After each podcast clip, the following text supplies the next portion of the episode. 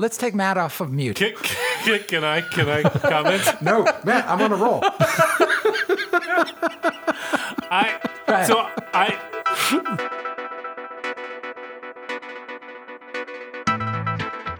Welcome once again to Free Associations from the Boston University School of Public Health, the Public Health and Medical Journal Club podcast. For anyone who is as confused by the latest health study as I am by iTunes. What about Okay. traffic circles? No, no, I I discussed traffic circles. I want to talk about iTunes. So I did not know this till I got here, and I tried to Got where? Got to to, to London, UK? Oh. and I tried to download an app for a coffee place that I like to go to. And uh, I opened up the app to, to have it tell me where the nearest stores are. And it said the nearest store is 1,000 miles away in wherever in the United States, which I thought was kind of strange. And then I went to the store to try and pay with the app, and it wouldn't work. And that is when I learned for the first time there is a difference between the US iTunes and the UK iTunes. And you cannot get into the UK iTunes without a UK credit card with a UK address. Hmm. Which is strange. So there are some apps actually have a different version for different places. Why does this matter?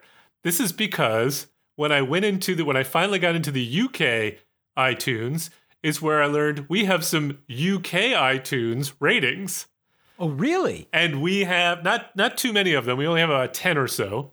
And that is where we have our first ever negative rating. Seriously? In which what did someone- they say? No, that actually it's not true. There was somebody else who who uh, said that they would never listen to the podcast again. Oh, fair enough. That is a Deeply good point. offended by the poop pill. That's right. probably it. So- Yeah, no, Right. this was we stepped in it uh, on that one. This one, Yeah. uh, somebody suggested that uh, we were helping to cure their insomnia.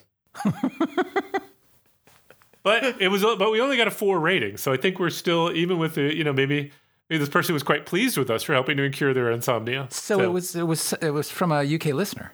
I'm going to assume so. Yep, based on the fact that it was in the UK iTunes. So there you go. Wow. Well, clearly a statistical outlier, so we should just remove that one.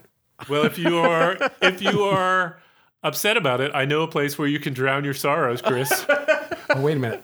Does it involve PHX online courses of some sort? It and does. Podcasting professors? It does. But before we get to that, let's introduce ourselves. Podcasting professors? I am Matt Fox from the Boston University School of Public Health, and I am here with Christopher Gill. Donald Thea. From also from the School of Public Health in the Boston University.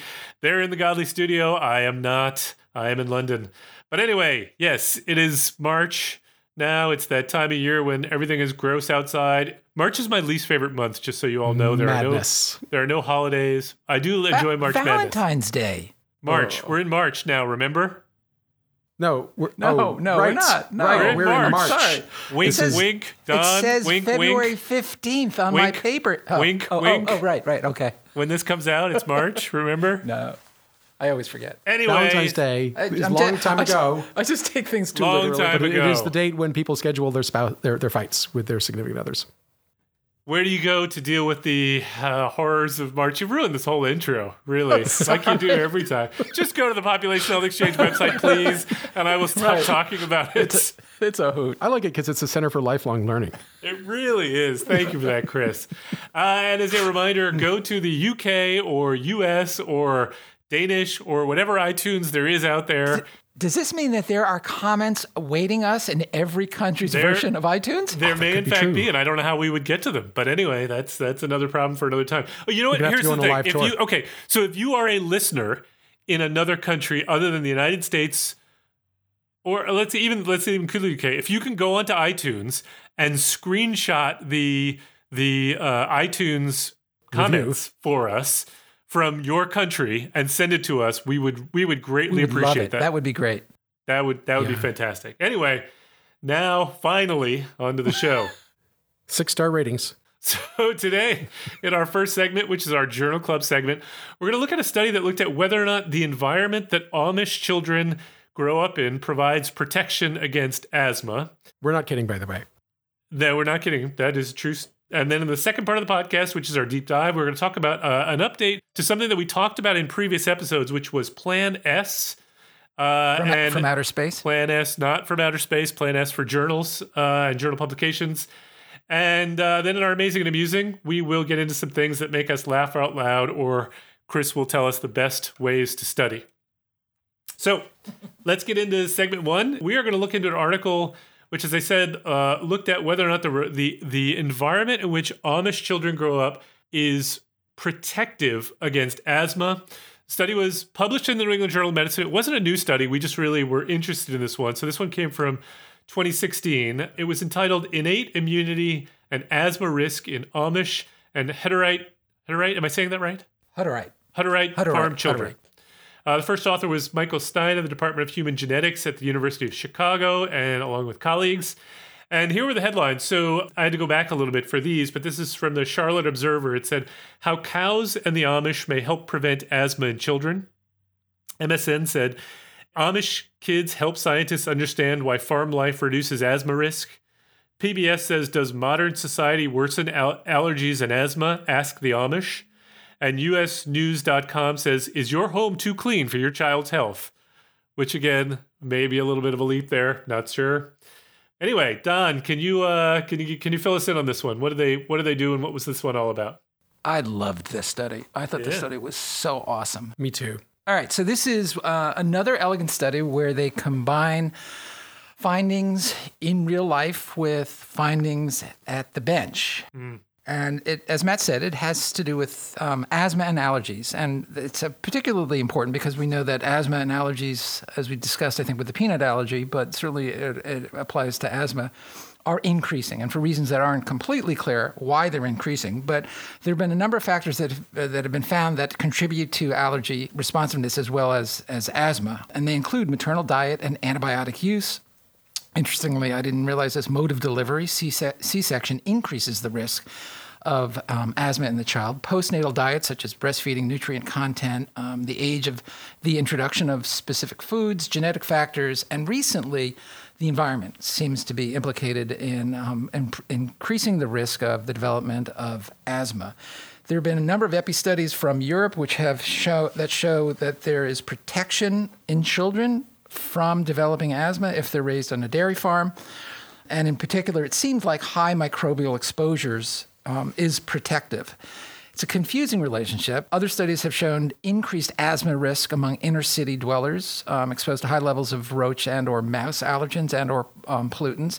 One study from Johns Hopkins, which looked at inner city kids in Baltimore, Boston, New York, and St. Louis, seemed to suggest that if you're exposed to these allergens during the first year of life, you're at decrease. So it could be some level of sensitization that occurs during the first year of life as your immune system is developing that has an effect on this. So, the one thing that hasn't been looked at is really looking at the relationship between these observations and what's going on with the immune system. And that's what these guys did is, is they, they took this very specialized population and they combined it with some bench work and they seem to have um, elaborated more of the underlying immunologic story as to what's going on. So, these guys took advantage of two really interesting populations um, the Amish and the Hutterites. Now, the Amish originally, but they both came over t- um, from Central Europe to the United States in the 17 to 1800s um, during the Protestant Reformation.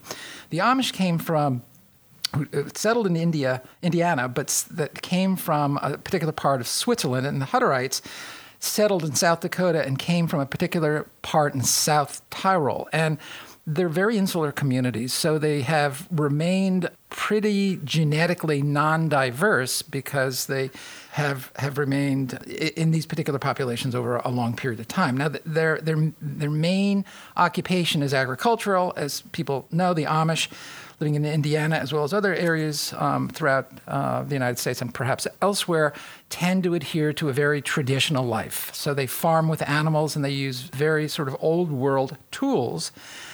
And the Hutterites have many of the same characteristics, and they live a very traditional life, but they actually use machines instead of just animals to do um, their agriculture. The, the characteristics of these two populations that are the same in these, in, on the Amish and the Hutterites, are that they tend to have large sibships, they have high rates of vaccination, they have diets rich in fat, salt, raw milk, there's low childhood obesity, there's long duration breastfeeding, there's minimal exposure to tobacco and air pollution, and there are taboos against indoor pets in both of these populations. Sorry, can I just, because you said high vaccination rates? That's what it says. And I know that there have been episodes of polio and other infectious diseases in some of these populations, and the authors didn't describe that, and I didn't. I didn't look. Okay, look that's up how- to me. Okay. how extensive it is, but they they cited that. Now, remarkably, there are large differences in the asthma rates in these kids. So the kids born into the Amish homes have an asthma rate of about 5.2% versus 21% in the Hutterite populations. So what these guys tried to do was to examine the environmental exposures, the genetic ancestry, the immune profiles, and the household microbial composition in these two groups and tried to correlate that with asthma prevalence in each group. And they also used a murine model of asthma using the dust that was found in the households. Murine, murine meaning. I'm sorry, mouse. A mouse model. So they had a mouse model where they could experimentally induce asthma in the mice. They looked at 60 children, 30 in each, between the ages of 7 and 14 years of age. They were maxed, matched by sex and by age within one year. They collected electrostatically dust collections in the two households 10 in the Amish and 10 in the Hutterites. So they didn't collect dust from all households, just a subset and they vacuumed the living room floor and mattresses in both places for dust and did a microbial analysis on that. Um, and then what they did is they took the dust that they found in the homes of these two populations and they basically shot it into the nose of mice that had been pre uh, conditioned to develop asthma, and they looked at whether the, the pre exposure of the dust from the various households could protect the mice from a challenge that subsequently produced increased resistance in their airways. In other words, asthma. So, as far as the results are concerned, the, the population in the Amish um, had a lower IgE, which is an immunoglobulin, which is associated with asthma. They compared the specific alleles uh, in the genetic analysis with other Northern European groups, such as the Basques and the Sardinians and the Tuscans, and they found that these two groups were, in fact, genetically very similar to one another and different from the others. They looked for common dust allergens in the, in the various homes. There were four out of ten homes had, um, in the uh, Amish had um, common dust allergies, allergens, and only one out of ten in the Hutterite homes did. And they also looked at airborne endotoxin levels. And endotoxin is a very um, uh, specific protein that is elaborated by bacteria. And that means, in essence, that there is the presence of bacteria in whatever substance that they found this lipopolysaccharide in. And they found that the endotoxin, this uh, uh, lipopolysaccharide, was sevenfold higher in the dust from the Amish home as opposed to, to the Hutterite homes. And there were, when they looked at the cells in the kids, there was a striking difference. So the Hutterite kids had high eosinophils, which, as I said, uh, which is associated with um, high IgE and is um, also associated with symptomatic asthma, and they um, didn't find that in the homes of the Amish. They found that there was a significant difference in the number and kind of upre- upregulated genes in the two groups, and they all clustered around function of the innate immune system. And as I said, they did these series of mouse experiments, and when, they took that dust and they injected it into the nostrils of the mice um, from the Amish homes, it seemed to protect the mice from developing asthma subsequently.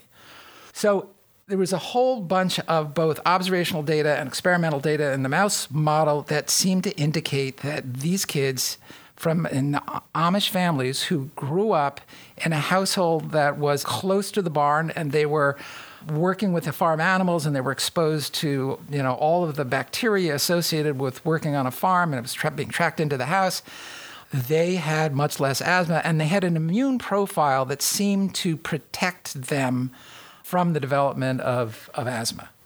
Yeah, so this was I mean this is this is a really interesting study and so much different from many of the studies that we've done. It was it's observational in nature, but it wasn't even you know the kind of observational studies that we normally do. I mean, from best I could tell, I mean I would categorize this maybe as cross-sectional data, you know, a small sample size, but but but a combination of lab data uh, you know, as you said, bench science and and uh, human subjects data, and it's you know it's it's a it's a really interesting couple of really interesting correlated pieces of information.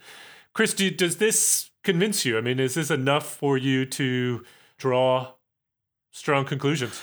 Let, let, let me just mention one other finding that actually wasn't in the paper, but was in in uh, the subsequent letters to the editor, the response by the authors to a comment made by one of the um, commenters in the letters to the editor, and that was that what they what they did was they, they basically did the same mouse experiment using dust from the barn from the Hutterites, not the house, the barn from the Hutterites and the barn from the Amish. And when they used the, the dust from the barn and the Hutterites and they did the same experiment, they found the same effect in terms of prevention of induced asthma in the mice as they found in the dust from the Amish household. And the Hutterites live far away from the barn, and the Amish live quite close to the barn. In other words, in other words, the the the dust could have induced the same effect, but it doesn't the conclusion being because they're not living near that dust. Correct. Right. It's not in the house, and they're not they're not living near it, and they're not and they don't have that much exposure to the animals like the Amish kids do. And also that the, the composition of the dust found in the Amish barns was very similar to the dust found in the Amish houses. Right. Whereas the, there was a big there was a quite it was quite different between the Hutterite barns which were similar to the Amish barns, but the Hutterite houses were very different from the Amish right, houses. Exactly. In terms of the dusts. Yes. Yeah. Yeah. Yeah, I, I, I, I'm with Don. I, I totally adored this study. I was, I thought it was fascinating, and indeed, it was really like a, a collection of several different studies nested into one. And I, I just thought it was really cool the way they kind of put together the argument. Yeah. You know, they're like, we have this phenomenon. There's a ton of asthma in the Hutterite communities and very little asthma in the Amish communities. So why might that be? And then like then they kind of go down the list. They say, well, could it be genetics? And they're like, yeah, I mean, it could be, but the genetic analysis didn't really seem that they were you know that that would be a very compelling explanation because the, the, genetics were so similar between these two communities. So then you sort of get into like, well, is there a mechanistic, uh, is there a mechanism here? And then they're like, well, now we do some immunologic studies and we find that the behavior of these lymphocytes and you know the expression of different cytokines is very different between these two communities. And in the Hutterite community, we see one where it's very characteristic of the asthma immune response that we see. And so that was very interesting. And then you also look at the gene expressions and the expressions of the Hutterite community cluster around these, uh, excuse me, the Amish community cluster around these innate immune responses. And so, you know, for, for the listeners, the innate immune system and things like macrophages and neutrophils and eosinophils. And eosinophils are maybe the most important here because these are the cells that are implicated in releasing histamine and triggering many of the symptoms of asthma. And so there's a change in the function of all of those cells cells with sort of a downregulation. And then, you know, we have this sort of interesting split in terms of the, of the environmental exposures, which are very, very different. And that what you just said, Don, was like particularly interesting about like how the dirt tracks into the house. Mm-hmm. Like, you know, the barn is right next to the house. So you can imagine people go straight from the barn into the house and kind of tromp all the dirt that's on their boots into the foyer of the house. And, you know, and that then turns into, you know, goat or cow or, or horse dung mm-hmm. aerosols that are now being inhaled by the people in the house. I mean, it, it totally makes sense.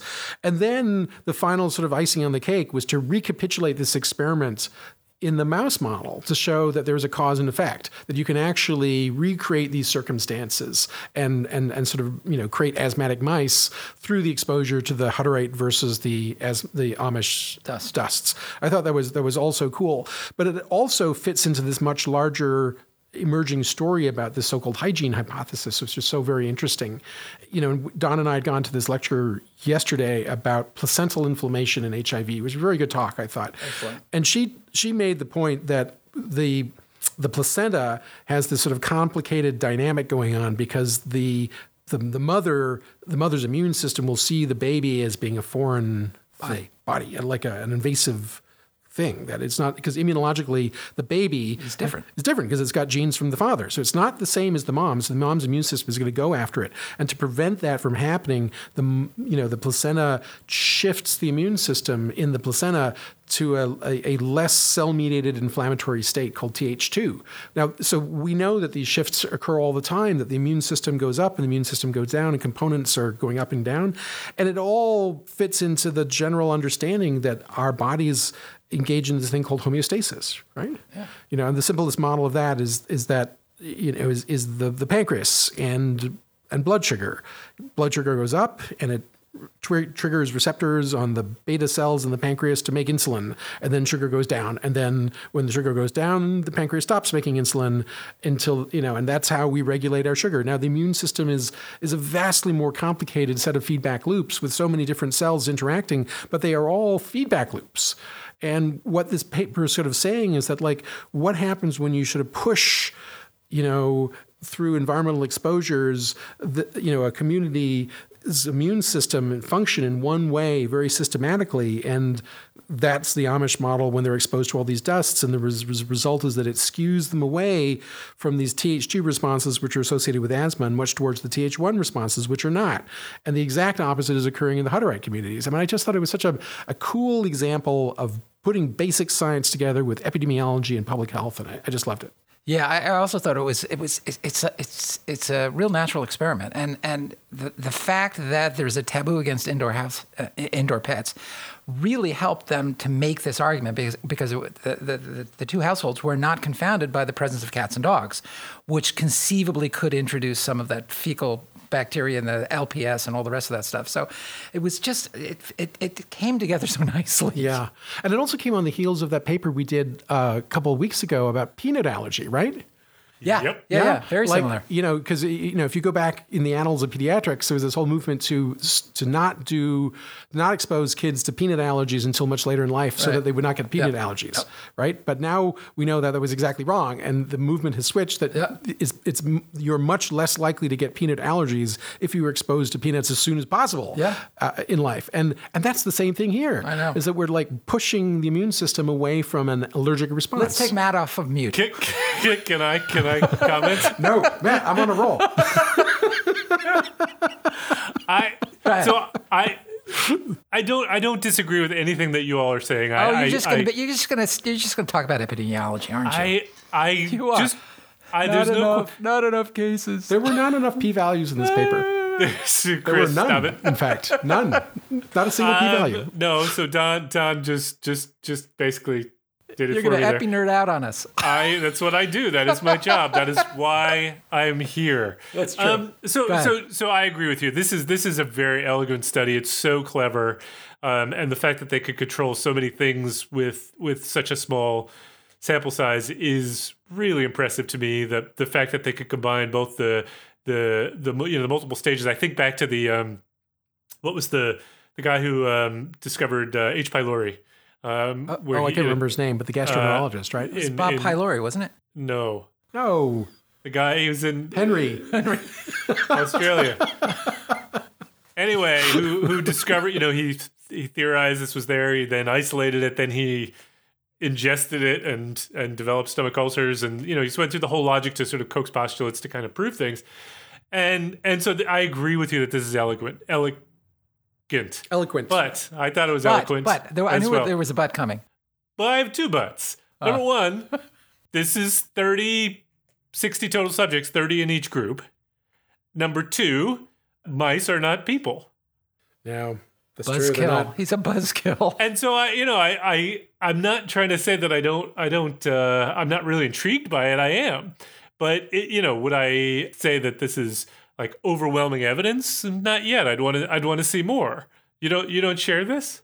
No, no, absolutely. It's it, it's a, it's a glimpse into the mechanism, and it certainly is not slamming the door shut and saying that this is this is definitely what's what's going on. But there, as Chris said, there are so many different bits of evidence that all com- comport to the same finding, and they were very elegant in looking at at all of these different segments of the chain of causality. That it's pretty convincing to me. In a really small sample. Yeah, yeah. And- I- I and- was- and- and the other thing but is- a very thing pure population. You have to admit.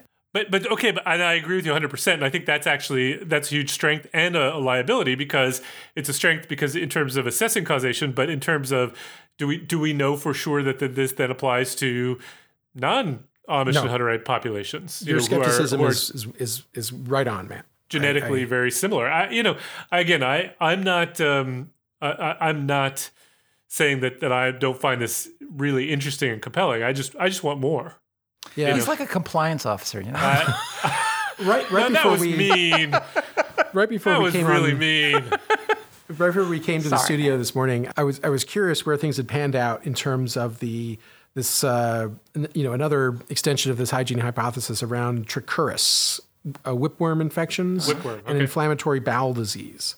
So there's been these claims that in the same way that you know our, our diets are are you know miserably free of intestinal parasites. Like I thought intestinal parasites were bad, Miserably free? miserably free, but there's an argument that maybe too free is not is is, is bad because Okay. it leads to don't know about inflammatory bowel disease, and that that you know in the same way that exposure to Hutterite versus Amish dusts in your airs skews you away from the asthmatic phenotype, is it possible that exposure to intestinal parasites like worms, you know, little worms, could uh, you know, lack of exposure to these worms could actually increase your risk of getting inflammatory bowel disease. I think this is this is a hypothesis that's been floating around for a while. And so I, I went back online and searched this up, and there have been there's been one randomized control trial, and it was like 30 people, uh, and it was you know the results were I wonder why the, the numbers were so small. provocative, but not but not at all definitive. So you know, Here, it may yet be a while before we we have a you know a, a, a commercialization and an operation opera opera operalization op- An opera. operationalization. Thank you. Operationalization. This doesn't make sense. Uh, operationalization of of Amish dust. Uh, capsules or something like that. I don't think that's happening anytime soon. But of course, we are seeing purified peanut allergy and antigen, excuse me, Mm. as a as a pragmatic way of treating peanut Yep. allergy. Yep. So it, it's kind of the same thing Yep. in a different context. Yep. No, I, I- I've, as I say, I found it. I found it quite elegant. I did, you know, as I say, small sample size. I do wonder if you have the potential for selection bias and and confounding. Obviously, you don't have the confounding by the genetic factors and, and some of the the environmental factors. But you know, these are small numbers. It wouldn't surprise me if if there is some confounding going on here and selection bias, and that it was enriched. The the sample population was rich for those with asthma. So you know, it's a little hard to know. I also wondered, you know, I was thinking like, why not also, if if you had more time and money, also do a case control study within the populations, looking at kids with asthma compared to those without asthma, as hmm. another way to sort of add to the to the to the strength of evidence. So I guess my real my real complaint was was not with the study itself; it was the discussion, which I thought just went a little too far in in how willing they were to draw conclusions. I think I think it's really compelling evidence, but I just I think we need more before we would draw the the stronger conclusions. You know, and the other thing we don't we don't know in terms of taking this this evidence and putting it into practical practical use is that we don't know how long this effect is going to last. Is it something that you only see in kids and only while while they're living in an Amish environment? If you took that kid out and put them in a Hutterite home or in you know in Lexington, Massachusetts, would they would they then Yep. re- revert to the to the to the norm? Yeah. I mean, that's an experiment that could be done if, if the Amish and the Hutterites were willing to have some sort of like summer camp exchange for their kids who go and spend, you know, two Yeah. or three months working in the other in the other group. I, I mean, obviously, that there's many reasons why that might not be easy to do, but it would be kind of an interesting Yeah. social experiment. All right, so, let, let, let me uh, let me read you one quote that I thought summed up my my feelings about going a little bit too far, but also the the horrors of statistical significance. So it, they said our study in a small number of children was sufficient to show significant differences in the prevalence of asthma and an immune profile, suggesting that very strong environmental factors must account for these differences. And that's where I think you know the idea that if it's significant, it must be true. Yeah, You know, Yeah. you get out. You, you that's an get excellent out point. you get out ahead of your skis. But again, I'm not. I'm. Not, I want to be very clear that I do find this really compelling. All right. Any any any last comments before I I take the Oh, last the word? only other thing that was noted that was noted by a commenter in the letters to the editor was that apparently the oh, let me see, get this right. It's um, the Amish don't use antibiotics with their animals, and the Hutterites do use Mm-hmm. antibiotics with their animals, and that could also have an effect on the on the the, ma- the microbial makeup of the dust in the respective houses. Sure. Wow, that's a good point. Yeah, I didn't realize that. All right. So last word. Two th- two things I want to point out, or one is a comment, one's a question. Did you notice that the first author?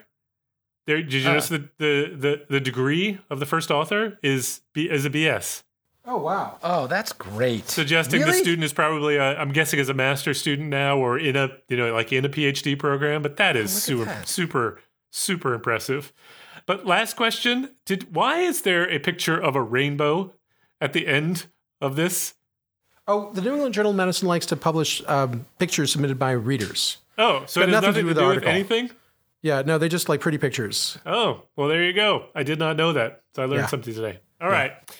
So let's move on to our second segment where we want to talk about an update to Plan S. So you'll remember, or at least I hope you'll remember, Plan S is something that we talked about in a previous episode.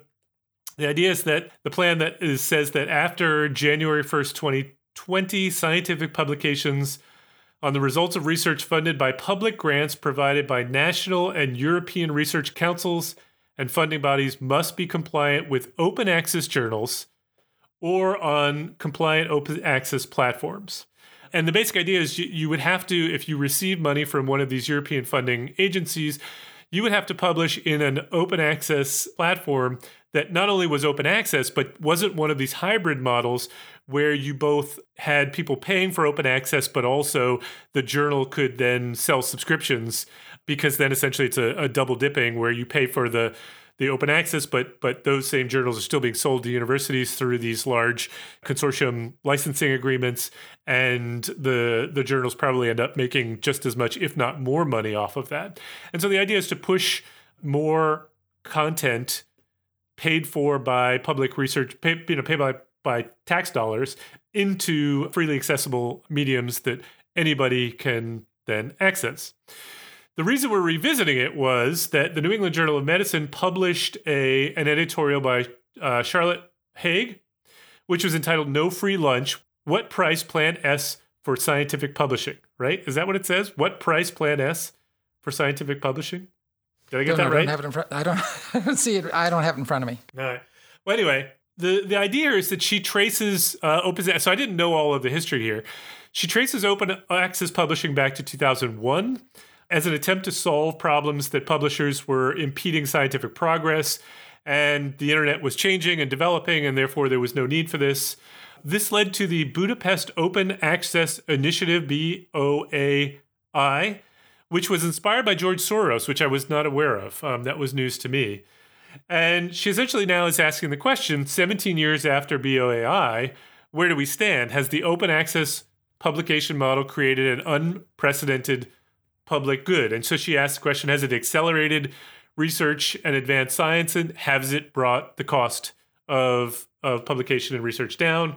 Now she makes the claim, and I don't know, you know, how much evidence there is to back this up, that actually since that point, uh, costs have actually gone up for acquiring research. And that, you know, while it's very difficult to say that there isn't a lot of evidence to say that it has incited big accelerations in research and advancements in science. And so her point is that the open access movement started well before we knew about all the problems that the internet potentially can create. We thought it was going to be all sunshine and roses when the internet first came out. And then we found out about uh, Facebook and internet trolls and they're selling our private information and all that kind of stuff. And she asked the question is it time for a new model or should we be letting a thousand flowers bloom? And, you know, do we need to be really prescribing one and only one approach by those receiving funding from these funding bodies in which you must only publish in specific kinds of open access journals. So I wonder, you know, what do you guys think about this? Are you swayed by this argument that that um, really we should we should, you know, let's try everything and see what happens? What do you think? I think I think it's a problem. I think it's it's definitely a problem that we What's need problem? to do something about the ever increasing cost of subscriptions. Okay. I pulled some figures from the internet, and um, there was one article about the increase in cost of journal prices at that UCSF subscribes to, and their base their base price level is 2007, and since 2007, in the last 10 years, the price of their journals has gone up 50% in 10 years. 50%. 50%. And UCSF library on subscription prices alone spends $2 million a year, and there, that's, that's far from the highest. University of Pe- Pennsylvania spends about $4 million a year. University of Pittsburgh spends over $5 million a year. And I looked up some, the cost of some of these journals, the institutional cost for some of these journals. And health is actually not the highest field. There are other fields like material sciences and stuff there were journals that cost $35,000 a year to subscribe to. Hmm. And in the health realm, I think that the average journal cost to an institution is well over fifteen hundred dollars for every subscription, and That's a lot more than we the have Atlantic never, Monthly. We have never had to deal with this because Wow. we have always had the benefit of being able to to search the literature for free because we're associated with with universities. And in fact, just to add to that. The um, amazing and amusing article that I'm going to talk about at the end of this segment, uh, I could only get the abstract because the journal in which it, it was contained wanted fifty dollars for that one article. And as much as I value presenting really good, high quality, amazing, and amusing articles, I wasn't willing to pay fifty dollars. Well, we could put it on our expense report. we could, but There that's but that's beside the point. The, the, the point is that it's becoming an don't one. onerous expense. We don't have an Chris does. report. Chris has a. No, just we just don't. charge just charge it to the Underhills credit card. Right. We'll just uh, ask ask uh, reimbursement from Leslie. There you go. So so clearly we need a we need a solution. The question is, is this it? Is Plan S the answer, or Plan S from Just let uh, everything- not from outer space, but from Brussels. yep? What do you think, Chris? I felt, you know, I was pretty impressed with the editorial. I thought that I came away feeling that the the proposal from the EU, the Plan S, was a little heavy-handed and a little bit too self-righteous for practical purposes, and I uh, was disputing some of the assertions that were made, like w- when they when at, in, in the beginning they said, you know, this public publication model will create an unprecedented public good. Well, has it? Has Plan it? S. You mean Plan S, Plan or S. you mean yeah, yeah, yeah, This whole open access movement has it in fact Oh. created an unprecedented public health good? And I, I can certainly say there are many things that are good that came because of it, because there's wider access to many journal articles that we didn't have before. So that's good. So, But it- so, it so was let me also come s- to- hang on. Let me just separate out. Plan S is new. You're referring to the, the I'm open talking access about movement. open Open access. access, Okay, yeah. so Yep. open access is the is the premise upon which Plan S is being proposed. Yep. Right. That open Absolutely. access is an un, un you know unmitigated good, and therefore we're going to have this Plan S thing, which is going to have to force compliance with open access through this rather severe mechanism of saying you cannot publish in any journal that is not open access, which would exclude things like the New England Journal of Medicine, If we fund you. and the Lancet, you know, and and formerly the BMJ too, but though I think they are now technically an open access journal as well.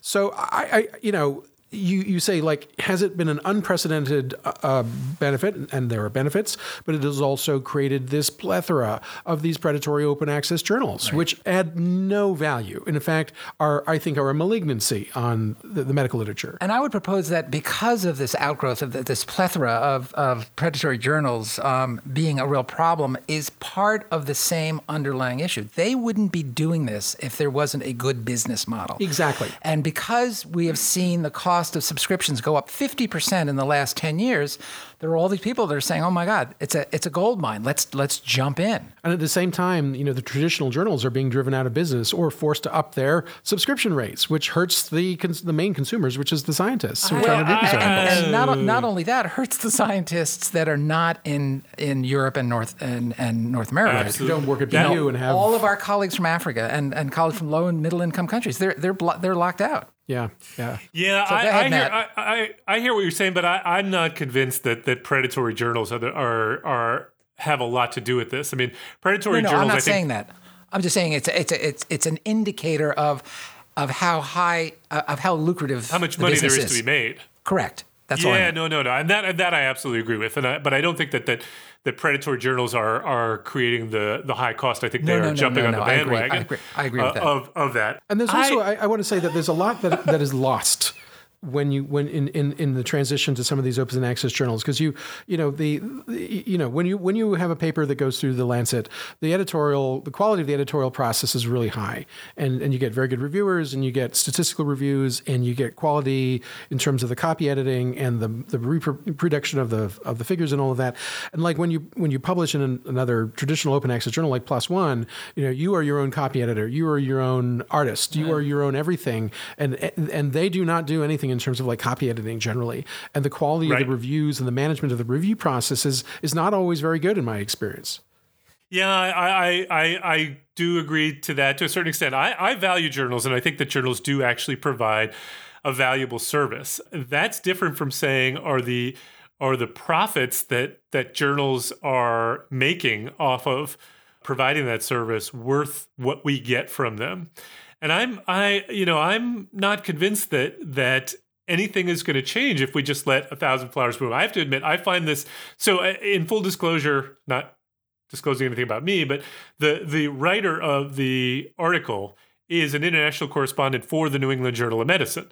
So to me, it, th- this this definitely felt a little self-serving. This felt like the New England Journal of Medicine pushing back and saying, you know, we want to be able to continue to be able to publish the best stuff and we want to be able to make a lot of money off of it and we want to continue our business model. So, you know, let's write a reasonable article that says why we should allow, you know, all kinds of models when in fact, you know, our model is is, you know, we're raking in a lot of money and this threatens our our our profits. I, I don't mean to to turn it just into that, but I think that is a problem.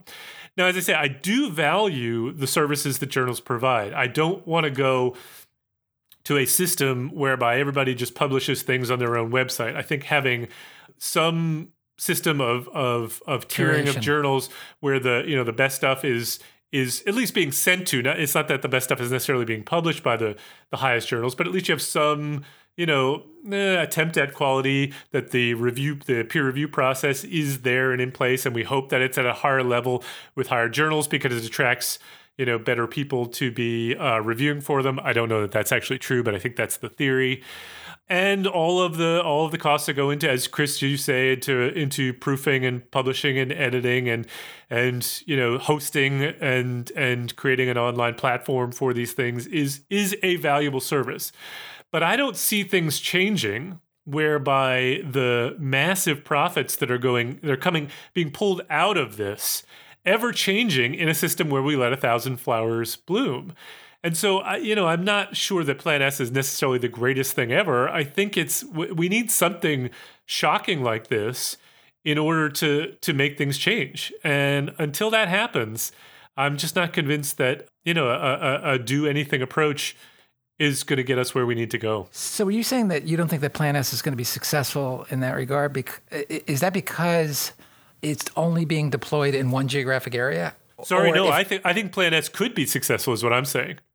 even even within that that geographic area. Yeah, I think that's going to have a big influence, and eventually, if if Plan S is successful, U.S. funders would go to the same model, and so I think they have the the ability to potentially influence more than just the European funding agencies. So no, I actually do think they that that it could work. I don't know that it's going to work, but I think it. I think something shocking like that is needed mm-hmm. to to change the business model, and maybe maybe the only thing that happens is Plan S, the threat of Plan S forces journals to renegotiate what they're doing and saying, okay, we'll, you know, don't don't enforce your plan S and we will back off on on how much we're charging for something. Something like that. I don't know what the the end game is, but I'm just saying I think I think there needs to be some kind of a a pressure applied from the from the other side.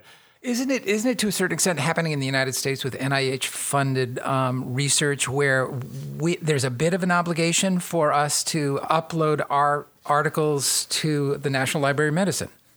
There is, but those um, those don't actually have to be released until the publisher, you know, uh, release. The, you know, there's usually an embargo of six months to a year. Now that's a that's a lot of articles, and this is one of the points that the the New England Journal piece makes that that most of their content does actually end up free after a certain period of time.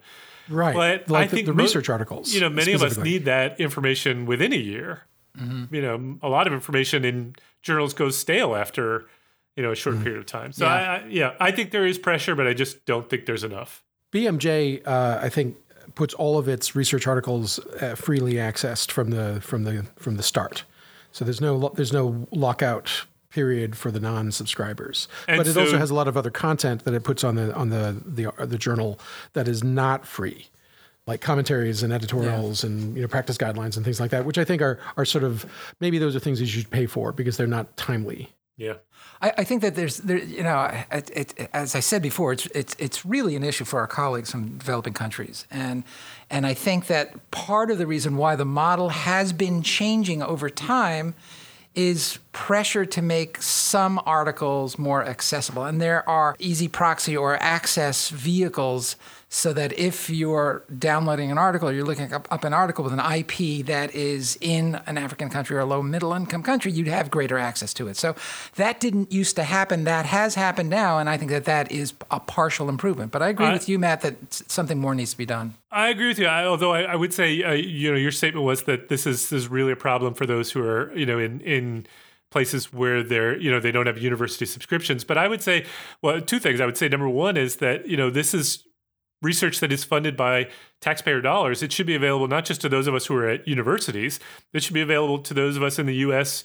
who are, you know, of the general public At less than $50 an article? at less than $50 an article. And second of all, I think it does affect those of us in universities because if our university is paying millions of dollars a year Yep, for the subscriptions subscription to these, that's millions of dollars that could be invested into other things. Now, you know, like other, you know, kinds of research infrastructure. So But does that I- does that necessarily lead to therefore we must have this very heavy-handed policy that that you know has a zero tolerance for publishing outside of this short list, you know this, this abbreviated list of journals that meet this standard? I mean that that's where I find myself stuck. It's not that I I disagree with the problems behind this, and I think the journals are probably squeezing and there's a monopoly.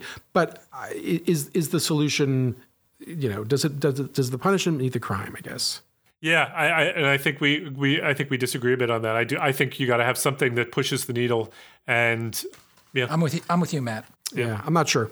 All right. Well, we'll leave it there. So let's move on to our last segment, which is our amazing and musing, where we want to highlight some of the weird, wacky things that make us enjoy our jobs even more than we already do. So, Don, you wanna you wanna go first since yours clearly follows on from the conversation that we've just been having. Yes. All right. So the article that would cost someone who is not associated, actually, our library doesn't carry this particular journal either, and it's the Journal of Ergonomics. Ergonomics. Ergonomics. Ergonomics. Like like comfy seats. Yeah. like Ergo, seats. Ergo. Ergo, therefore. And so this is an article by Bakkevig and Nielsen that was published a while ago, 1994, where they s- sought to determine what is the Im- what is the impact of wet underwear on thermoregulatory responses and thermal comfort in the cold. I saw this paper too. Wait, why? Seriously? I didn't read it. What does it say? So I, I, I, I think I should probably just read from the abstract because that's all I have because I couldn't get the real article. So the purpose of the for it. study was to investigate the significance of wet underwear and to compare any influence of fi- fiber type material and textile construction of underwear on thermoregulatory responses and thermal comfort of humans during rest in the cold. Okay, So- wet underwear in the cold. right. Yeah. Got it. Is wet underwear in the cold a bad thing? Yes. That's the question that I think the I'm answer is pretty sure yes. we know the answer to that one. Right. So long legged, long sleeved underwear manufactured from 100% polypropylene in a one by one rib knit structure was tested dry and wet as we- part of a two layer clothing system. Are we Listen to talking. Hanes here? What are we talking? They don't, they, they don't name any names, at least in the abstract. In addition, cotton, wool, polypropylene, and double layer material manufactured from 47% wool and 50, 53% polypropylene was tested wet in the clothing system. In the wet condition, 175 grams of water was distributed in the underwear prior to the experiment. How? And the test was done on eight men and comprised a 60 minute resting period, skin temperature, rectal temperature, and weight loss were recorded during the test. Yeah, well, th- th- those are the obvious change ones, right? yeah, the change in weight of the clothes. Oh, Oh, So, I was going to say, like, that's quick. furthermore, subjective ratings on thermal comfort and sensation was collected. The test demonstrated the significant cooling effect of wet underwear on thermoregulatory responses and thermal co- comfort. Further, the test showed that textile construction of underwear in a two layer clothing ensemble has an effect on the evaporation rate from the clothing during rest in the cold, resulting in a significant difference in mean skin temperature. The What was the p value? they d- d- didn't list it in the abstract. Excellent science. I'm sure that if we paid fifty dollars, we could answer that question. Wow, the that's thickness worth of the underwear has for. more of an influence on the thermoregulatory responses and thermal comfort than the types of fibers tested. Wow. So that's Wow. another. Wouldn't it be nice to know? I guess that is that is Research handy. project. That is Oh my important Who- who stuff. thought- Thank what- you did for. they did they do other substances too? I mean, they could they could this could go in so many different ways, like chainmail. You now know as Or much as I do because I couldn't afford fifty dollars to buy the article. What, what about like uh, lederhosen? I'd, I'd like to know. or body socks. okay. what or about leotards. Commando. Come- Okay. That should have been the control group. That should have been the That control should have been the control group. Chris, right, what do wow. you what do you Yeah. what do you got for us? So I, I uh, I'm going to keep this very quick because I know we are Oh, really? anxious to be done. But I found, found this uh, interesting article by Martinez and colleagues. Actually, this was not and colleagues. It was Martinez in solo in the journal PLOS Pathogens in, in November 2018, um, looking uh, and she was sort of describing how many infectious diseases have sort of seasonality, and we know this, like influenza season, blah blah blah blah. You know, Lyme disease in the summer because that's where the ticks are there, blah blah blah. So a lot of this was like really obvious, and you kind of go through the list of where different pathogens have their seasons, and you're like, of course, that makes total sense. But there was a big group of pathogens in this group in this list of infectious diseases, Don Thea and Matt Fox, because I'd like your I'd like your analytic skills to be applied to this. That uh, that ex, that displayed profound seasonality when you would think that there was no reason why it should. And you know what that group was? No. What is it? Sexually transmitted infections Seriously? cluster Oh. in the spring and summer. Why? Uh, And this was herpes simplex, gonorrhea, sexually transmitted hepatitis B, and um, syphilis. All cluster in the late spring or in the early summer. Valentine's Day. Well, yeah, because I was thinking, like, what, what, these are behavioral diseases. They're not transmitted through the air. It's got nothing to do with humidity or temperature, ambient temperature, or there's no vectors, there's no food. So, like, how, w- w- does this mean that we humans do things differently in May and April? Is this, are we taking Valentine's Day quite literally? I mean, what is going on here? you so we don't you don't think that that the sexual patterns differ by season? Well, it just never occurred to me Isn't before. there an expression in spring a young man's Person's- fancy person's fancy turns to love? Lightly to, to right, yeah, there is. Uh, apparently, I- it's true. It's now Wow. scientifically proven. That's interesting, but I, I I have to admit I'm not totally surprised. Like you Wow. I was a little surprised. I mean, I guess I, I you can one can retroactively consider Yeah, why, but if it's I said, Don, tell me when syphilis peaks in the year, you not probably have- would not have said no, I that June. is a good point. That's a Right, good you point. You could make the argument that it should peak in the in the winter months or the months when Well, yeah, the right. days are shorter and the nights are longer. I, I would have thought it would when you peak in to October, snuggle. like because that you know, that is two months after the, the freshmen matriculate. I, I mean, I, I would have thought that that would be when there's a lot of peaking going on. so I just uh, so what are you suggesting that their STDs are only prevalent among college students? No, no, because that would imply that that that Off the rails. it's a much more Off the so, you know. I think sex is generally universally popular. That that that seems to be true. it does seem to be true. Okay. Well, How about that? moving All right, on. Top that, Matt. I cannot top that. I got this from the Twitter feed of Academia Obscura, which is a Twitter feed that I really like, which is at Academia Obscura.